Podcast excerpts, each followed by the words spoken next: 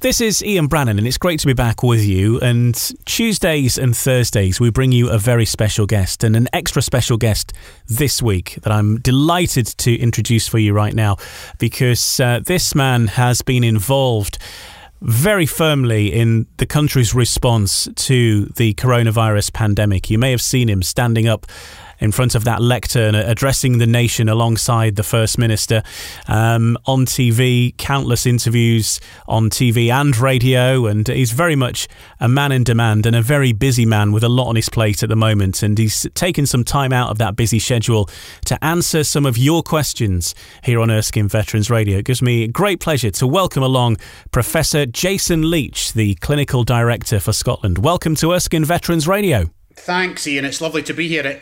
Erskine is, and you would expect me to say this, wouldn't you? Kind of close to my heart. I, have followed the development of Erskine over the last, oh, I don't know, decade maybe. I knew the former chair very well.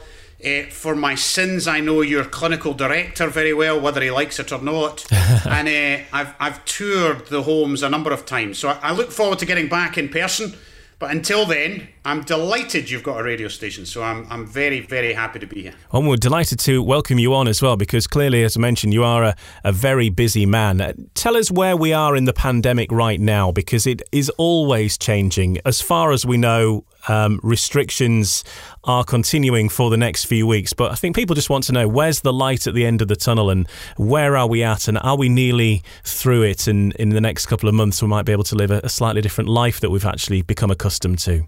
Yeah, it's a big question, doesn't it? I think I think the two words for this week are caution and hope.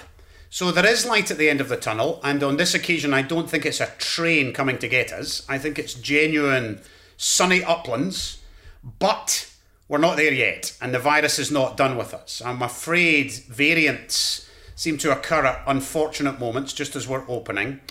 The First Minister announced the 19th of July and the 9th of August as the next two big steps, and we're very hopeful they will happen, but there has to always be a caveat and a reverse gear available.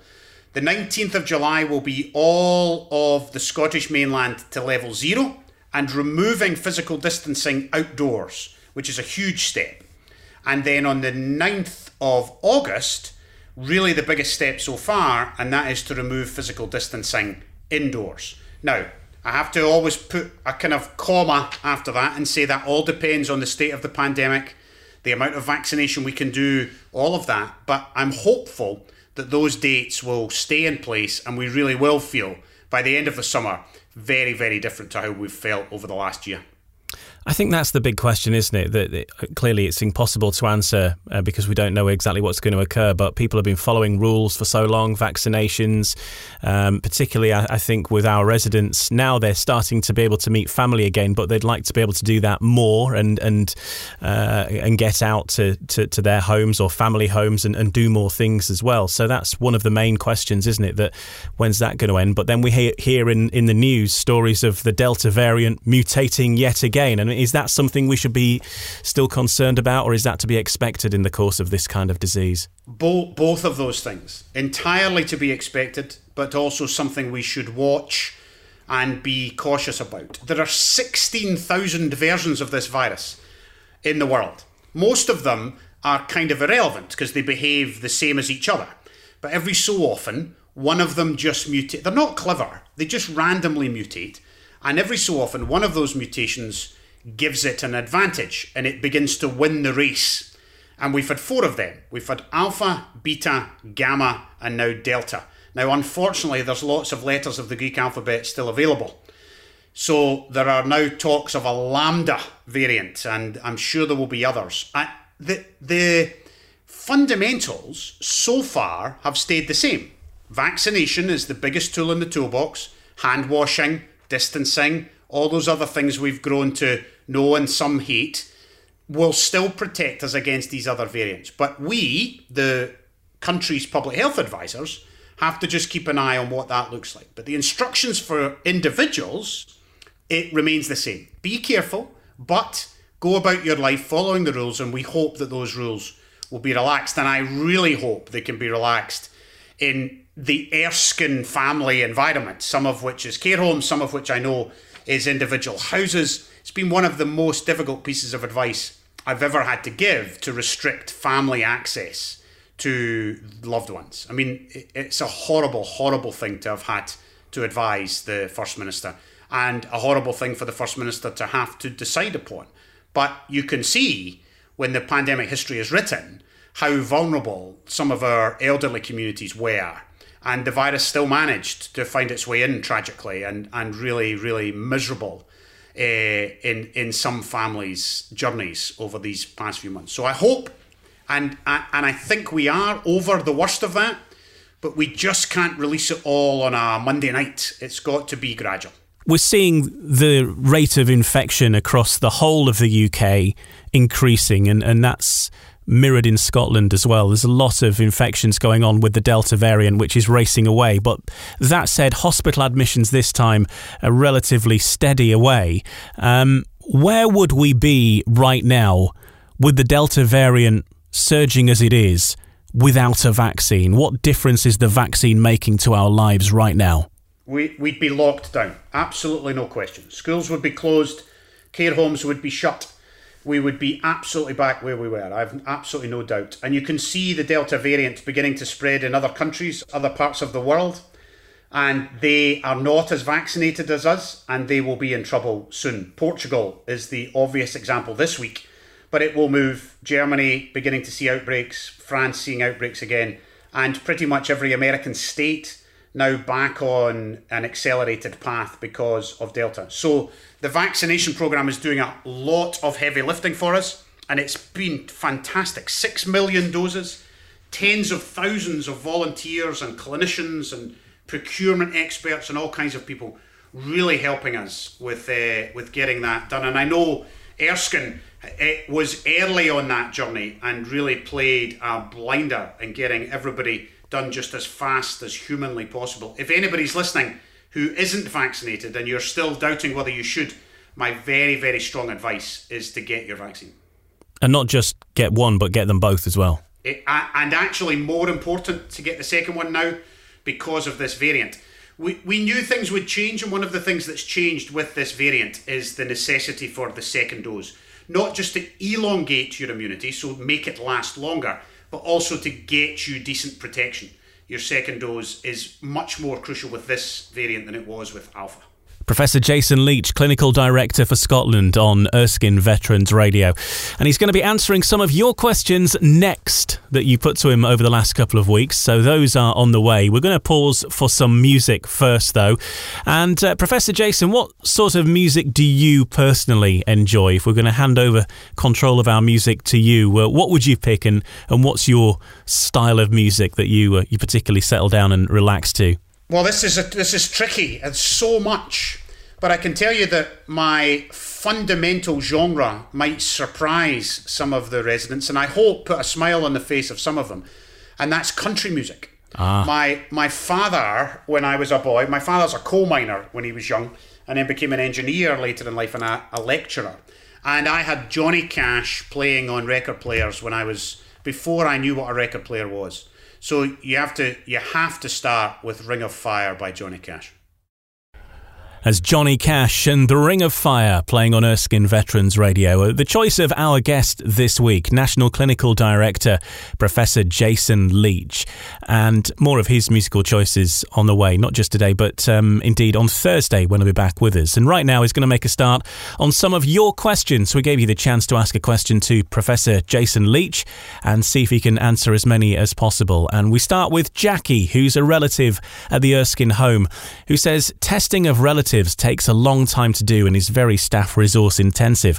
When do you think we'll be in a position to come and visit our loved ones without the need for testing? So, over to you then, Professor Jason Leitch. Uh, do you see a time when this rule's going to change?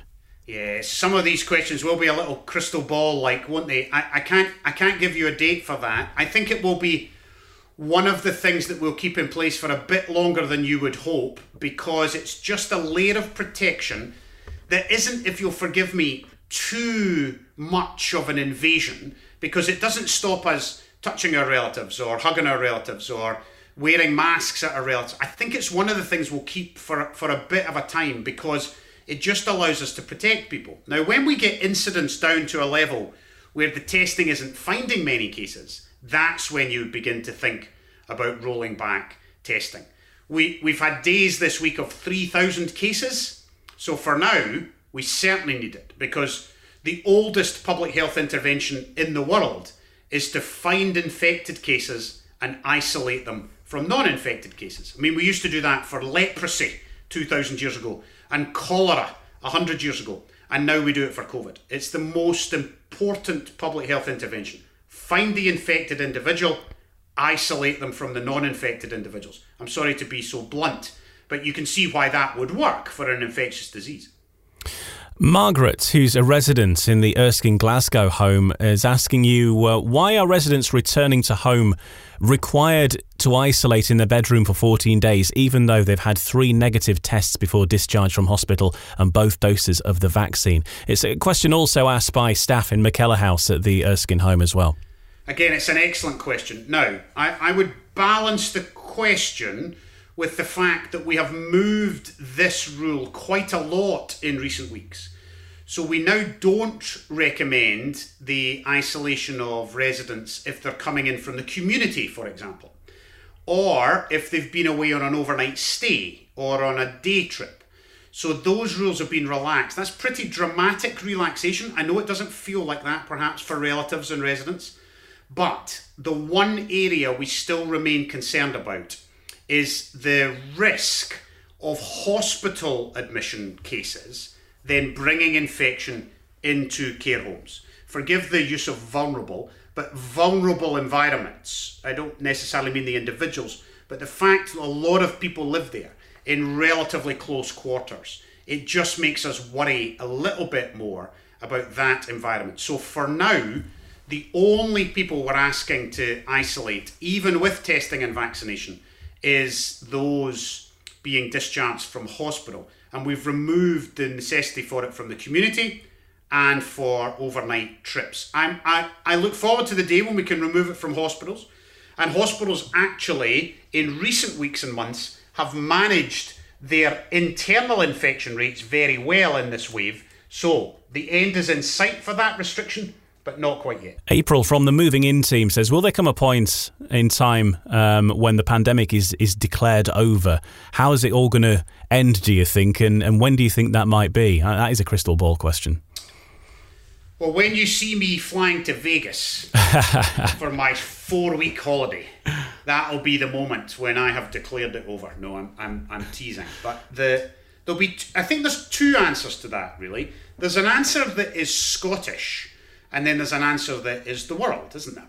So, so we can't individually declare the pandemic over, but I think we can declare our version of the very severe restrictions over. Now, we might have to keep some international travel restrictions and some other elements in order to protect us from parts of the world that still have a pandemic. And, and I hope that w- won't be too far away. We, most of the science says we might have to face another winter wave of this virus, depending on what happens. But the global pandemic won't be over until the WHO declare it over. And that's a much, much harder challenge. India, 1.4 billion people, has vaccinated twice the British population. So they've vaccinated 140 million individuals, and that's 10% of their population. So the numbers around the rest of the world are just eye watering to try and get on top of the whole thing. We need 11 billion vaccines to vaccinate the world. And the WHO are trying to get those 11 billion vaccines from wealthier countries such as us in order to vaccinate sub Saharan Africa, uh, the, the poorer countries of, so, of Central Asia, etc. etc. So it's not going to be over for some time. Next question is from Jean, who's a senior care assistant, and Mary from housekeeping in the Erskine home, who ask the same question. When do you think we'll be able to stop wearing masks 100% of the time? Because they're getting way of good communication and they're uncomfortable to wear throughout a shift. And it's a big, a big problem for um, people in healthcare, of course, because they uh, the, shifts are long and, um, you know, wearing a mask can um, cause uh, a bit of a barrier between communication there. It can. I think the I think the communication point is a very very good one. I was a dentist and then a surgeon for years when I still had a proper job instead of this chaos. And I, I wore a mask, of course, pretty much all day, every day, long, long days in theatres. But I didn't have to communicate with uh, residents or, or I had to sometimes shout at colleagues who were shouting at me. But so, so I think we'll keep them for a little bit longer. They are protective, they're an extra layer. And as you remove physical distancing, for example, they become an even more valuable layer because that's going to make us go closer to people. So as as we remove some things, face coverings will stay. I think face coverings will stay in the broader community as well a little. So for instance, public transportation, we might still wear them in communal areas of offices where people are coming back to work, hospitality where it's a bit crowded maybe if you're going to the bathroom. But I think residential homes will keep them for a bit longer yet. I, again, I don't think we'll keep them forever. But I think we'll keep them, for instance, if we've got symptoms of a cold or if we're if we're feeling a bit poorly, then then we may well hold on to them a bit longer. That's something that happens elsewhere in the world, though, isn't it? That we, we're just not used to it. But places like Japan, China, and so on, they, they do that. It is. The Asia Pacific has a cultural uh, history of it because they had a SARS outbreak. They had a similar virus a few years ago, more mild, and didn't spread globally but they got used to that. I think one of the things we'll do, Ian, is I don't know about you, but I have sometimes struggled to work with a bad cold. I've I've gone to work with mm. with a bad cold. I think we should stop doing that. I think that's a good public health message. We've now learned that much of what we do can be done at home for many of us, and I think we'll do that going forward. We we won't we won't kind of fight our way through the coughing and the spluttering to get to work because we think it's courageous. I think we'll realise that actually not spreading the respiratory disease is probably more valuable. Scotland's National Clinical Director, Professor Jason Leitch, on Erskine Veterans Radio, answering your questions. And he's going to continue to answer them on Thursday's show, so we will work through more of your questions. So join us on Thursday for that. Before you go today, Jason, can you play us out with another musical choice of yours, please? So we're going to come right up to date with country this time. Is that all right? So we've done Johnny yeah. Cash. Now we're going to move to very modern country. Now you might need to, depending on your taste, you might need to turn your speakers up or turn your speakers down a little because this crowd can get a little bit loud. This is uh, the Old Crow Medicine Show, who are a little bit bluegrass, a little bit country, and their most famous song is called Wagon Wheel.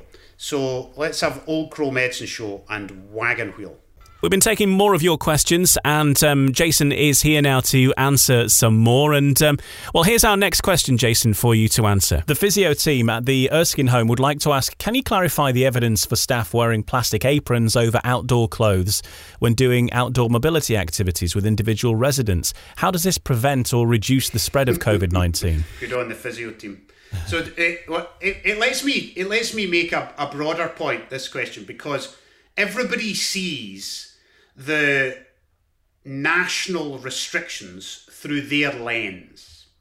It's quite difficult, and I'm not looking for people's sympathy, but it, it, it's quite difficult to decide what the country should do. If you imagine the rooms we're sitting in when we say, well, we, we're not going to allow people to leave their local authority area to go to the mountains and the mountaineer says, Well, I won't speak to anybody. I will get in my car, I will go to a mountain, I will climb the mountain, back in my car, come home. That's no risk to anybody. And he's right, of course. No risk to anybody. But if we allow the country to do that, there'll be 400,000 people on the mountains. And then there is risk. And the plastic aprons is not quite the same, but in the round, the experts who do our infection and prevention control, led by our chief nurse, Amanda Croft, they decide what the PPE should be in each setting. Now, they also try and lend an element of common sense to that PPE, and the aprons may well fit into that environment. And the, the PPE police are not going to come and arrest the physio team if they think it's gibberish on a windy day when they're wheeling somebody around the garden that the plastic apron is being pushed over their face and is therefore doing more harm than good that they couldn't remove it. But in the round, plastic aprons over your outdoor clothes protects you from splashes, protects you from the uh, excretions from other individuals. So in the round, the national restriction says yes, of course, local common sense should prevail. Okay, uh, Mari from housekeeping in the Erskine home says, can using bleach for a prolonged time be detrimental to health of residents and staff? I think they're getting through quite a lot of bleach clearly at the moment with the increased amount of, of cleaning and um, sanitation that, that, that's going on, and um, she has a concern there. Yeah, not when used properly. So of course it, it, it should it should be used uh, well and in line with the guidance of the infection prevention control teams and the manufacturer. But the the fact you can smell bleach in the environment or you're using a bit more than you normally would know, that's not a danger to health of anybody. But used badly, of course, if it's left lying around and somebody can inhale it or somebody can touch too much of it, then of course. But not not used properly and well. And of course, I, I it gives me the opportunity to thank those who are in housekeeping across the whole of the care sector. Probably a an undervalued group of individuals who have kept our care homes, our residencies very, very safe during this environment. A question from Jackie, who's a care assistant at the Erskine home, asks the uh, question about will we need boosters for our vaccinations later in the year? Probably is the slightly inadequate answer for now. The mainstream science says that we will probably need our first set of boosters in the autumn and winter of this year. We're not yet sure on the advice whether that will be for maybe the over 50s and health and social care workers, like we started with, or it might be for the whole population, or it might be the flu vaccine group. We don't quite know yet. But in in general, yes, we will probably need boosters because the immunity from the COVID vaccine won't last forever. The the science we don't know yet is how long it lasts because this disease hasn't existed for long enough. So the first people to get the vaccine in the program, the vaccination program, only got it in December. The research trials started three or four months before that, six months before that. The first few people in the world got the vaccine.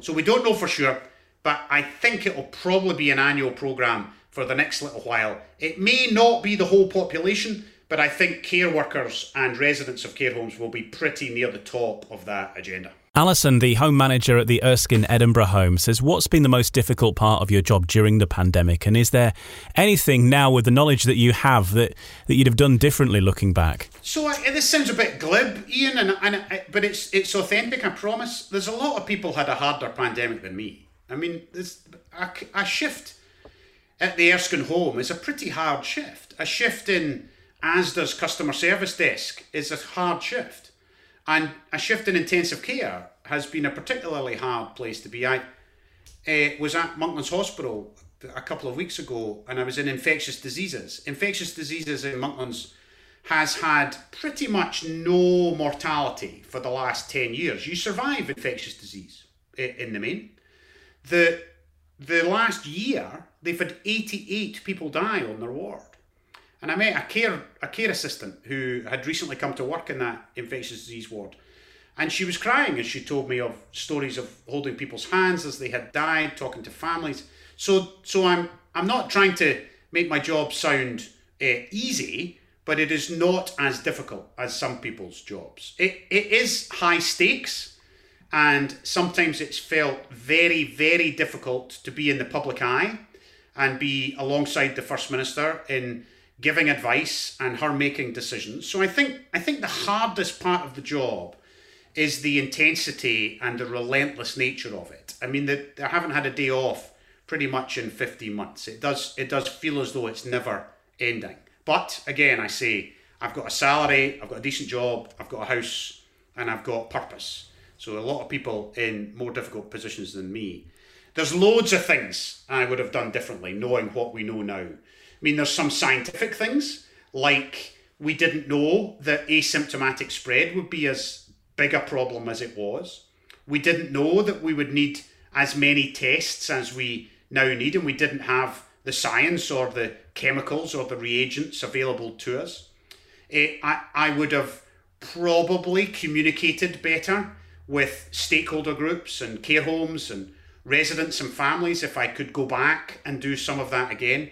But at every step, and I, I promise this is true, and others will have to judge whether this is true, at every step, we've made the best decision we could with the information we had at the time. Uh, next question then is um, from Pauline, who's the Deputy Director of Care at Erskine, and says, Do you think politicians and government advisors should visit care homes more often in the future to familiarise themselves with the exceptional work that happens there? Of course, you mentioned yourself that you, have uh, visited Erskine a, a, number of times yourself, but I think broadly across the rest of uh, government and, and the people that make the decisions, would you like to see them getting to care homes more often now? Yeah, that's an easy one, isn't it? The, the yes is the answer. The, I, I love a I love a visit, and I love a visit just because you partly because you get out and you get a scone and you get to meet people. But the, the other reason is it, it's much, much easier to give advice if you understand the context. Pe- people don't walk in my shoes, so they can't understand what I've been doing. But equally, my, I need to walk in other people's shoes to understand their environment. Now, that might be the Erskine board, that's important. But it's also the Erskine residents and the Erskine families and the broader social care sector. The new Cabinet Secretary for Health, Humza Yousaf, is is a real extrovert. He's he's very keen. He's only been in the job four weeks, but he's very keen to get out and visit. And over the summer, Parliament rises uh, today, in fact, for a few weeks. So we're hopeful that we'll be able to get him out and about a little bit more. And care homes will be one of the places we'll be taking him. That's the voice of Professor Jason Leitch, Clinical Director for Scotland, and um, he's with us here on Erskine Veterans Radio answering some of your questions. A few more questions to come, but right now we're going to take a musical break. And uh, Professor Jason, could you please choose as a song? On Tuesday, you were giving us some of your favourite country tunes. Uh, where are we going today? Am I allowed gospel? Oh, why not? Absolutely. So, so I, have got perhaps people who have followed me in the media will know I have a I have an actual faith, a real deep faith. It's one of the things that has kept me going uh, in this chaos. I've, I've been at the Baptist Church in Airdrie for many many years, and it, it's a kind of mix of country and gospel because one of the the best modern country music singers is a woman called Carrie Underwood, and uh, many of you will know her, uh, and she. has a new gospel album which I would recommend to anybody remotely interested in in gospel music. But uh, I, I my favourite from that, and it's partly again because it's my mum and dad's favourite, is How Great Thou Art. So let's have Carrie Underwood and How Great Thou Art. The choice of Professor Jason Leitch, National Clinical Director for Scotland, joining us this week on Erskine Veterans Radio to answer some more of your questions. And a few more to come. Uh, let's move to them then. And here's the next one. Caroline, the home manager at the Erskine home, says, What more can be done to promote the role of registered nurses working in care homes and overcome, maybe you might call it the snobbery of registered nurses in some other fields of practice? Yeah, I think that's one that I would back, back a little. I'm not not sure I I can help with that much, but it's an important point. I, I think uh, the kind of let's call it the sectoral biases between a, a ICU job or a GP practice job or a care home job. I think we should uh, get rid of those biases.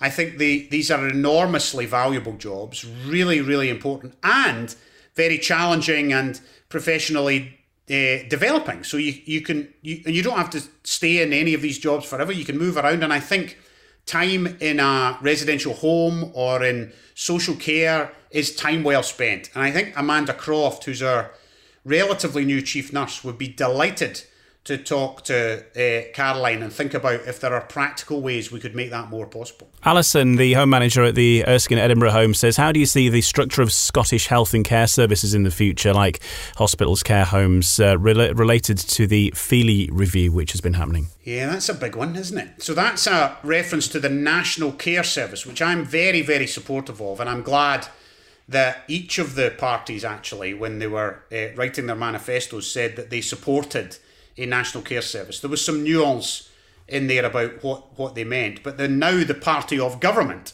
has said that they, they want a national care service. They've appointed the first ever minister for social care, a man called Kevin Stewart, and they've changed the cabinet secretary's job title to include social care in the title. So I think they're serious about it. And behind the scenes, the uh, likes of me and my civil service colleagues are working on what that might look like. I, I think structure, which is what the question is about, is one element of that. So I think we will end up with a national care service. We will have a mixed market of private, public, and third sector provision. So it, it won't be that the government own all the care homes or the government own all the social care workers. But I think we should join it up more. I think we should have a, a, a way of managing the market financially, all of those structural things. But actually, the structure is only a means to an end. What we actually need is an integrated, person centred, family centred care system. And that will need some really difficult politics about money and funding, and not my job. That's why we elect politicians. But it will need Erskine and others to help us with what that should look like in terms of compassion and end of life care and what what what that care should look like.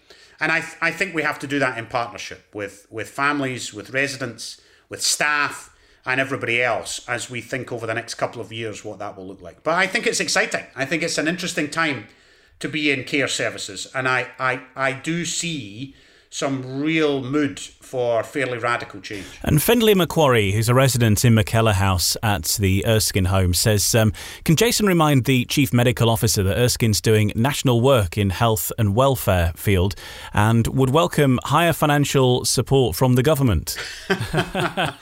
I'll be very happy to tell Gregor that, but Gregor will say exactly what I would say uh, is that it's not Gregor's job or my job to, to sort out the funding. But we do know the people who it is their job, and that's the politicians. So that that's a question that should, of course, be directed to our political leadership, and I'm very happy to to do that. And everybody at Erskine should take that opportunity as well. I'm sure Ian and and others involved would would be happy to do that. I think the point is fair that uh, when there are national third sector organisations such as Erskine then the funding of them is really important, particularly at a time where public funding, charitable funding, has been a real problem in the pandemic for cancer charities, for care charities, for the whole sector. And the Scottish Government, it's not my role or job, but I know the Scottish Government is very aware of that gap. There is, of course, a limited budget, there isn't a money tree, despite what people might think. And there are choices, tricky choices in there for politicians. But I, I think the care sector represents its way, represents itself well in those conversations, and I will do all I can to help. And we will face pandemics again in future. That that is uh, uh, an absolute cert. But hopefully not for a while. But when the next one does hit, are we better prepared now than ever we've been? Yes, we are. the The most likely pandemic to hit is, of course, still a flu pandemic. That that's what we had expected. It's what every country in the world expected and we didn't get a flu pandemic. We got a coronavirus pandemic. You, you, we cannot predict what the next pathogen will be. But yes, I hope it's 100 years away, but we have a, an infrastructure in public health, in PPE, in testing that will serve us well going into the future. There will also now, of course, be a series of inquiries, a series of learning events. I hope they're about learning, not about blame about what we can do now and what we can be better at in the future. And I think we should take them very seriously. I think we should use them for good, not for point scoring.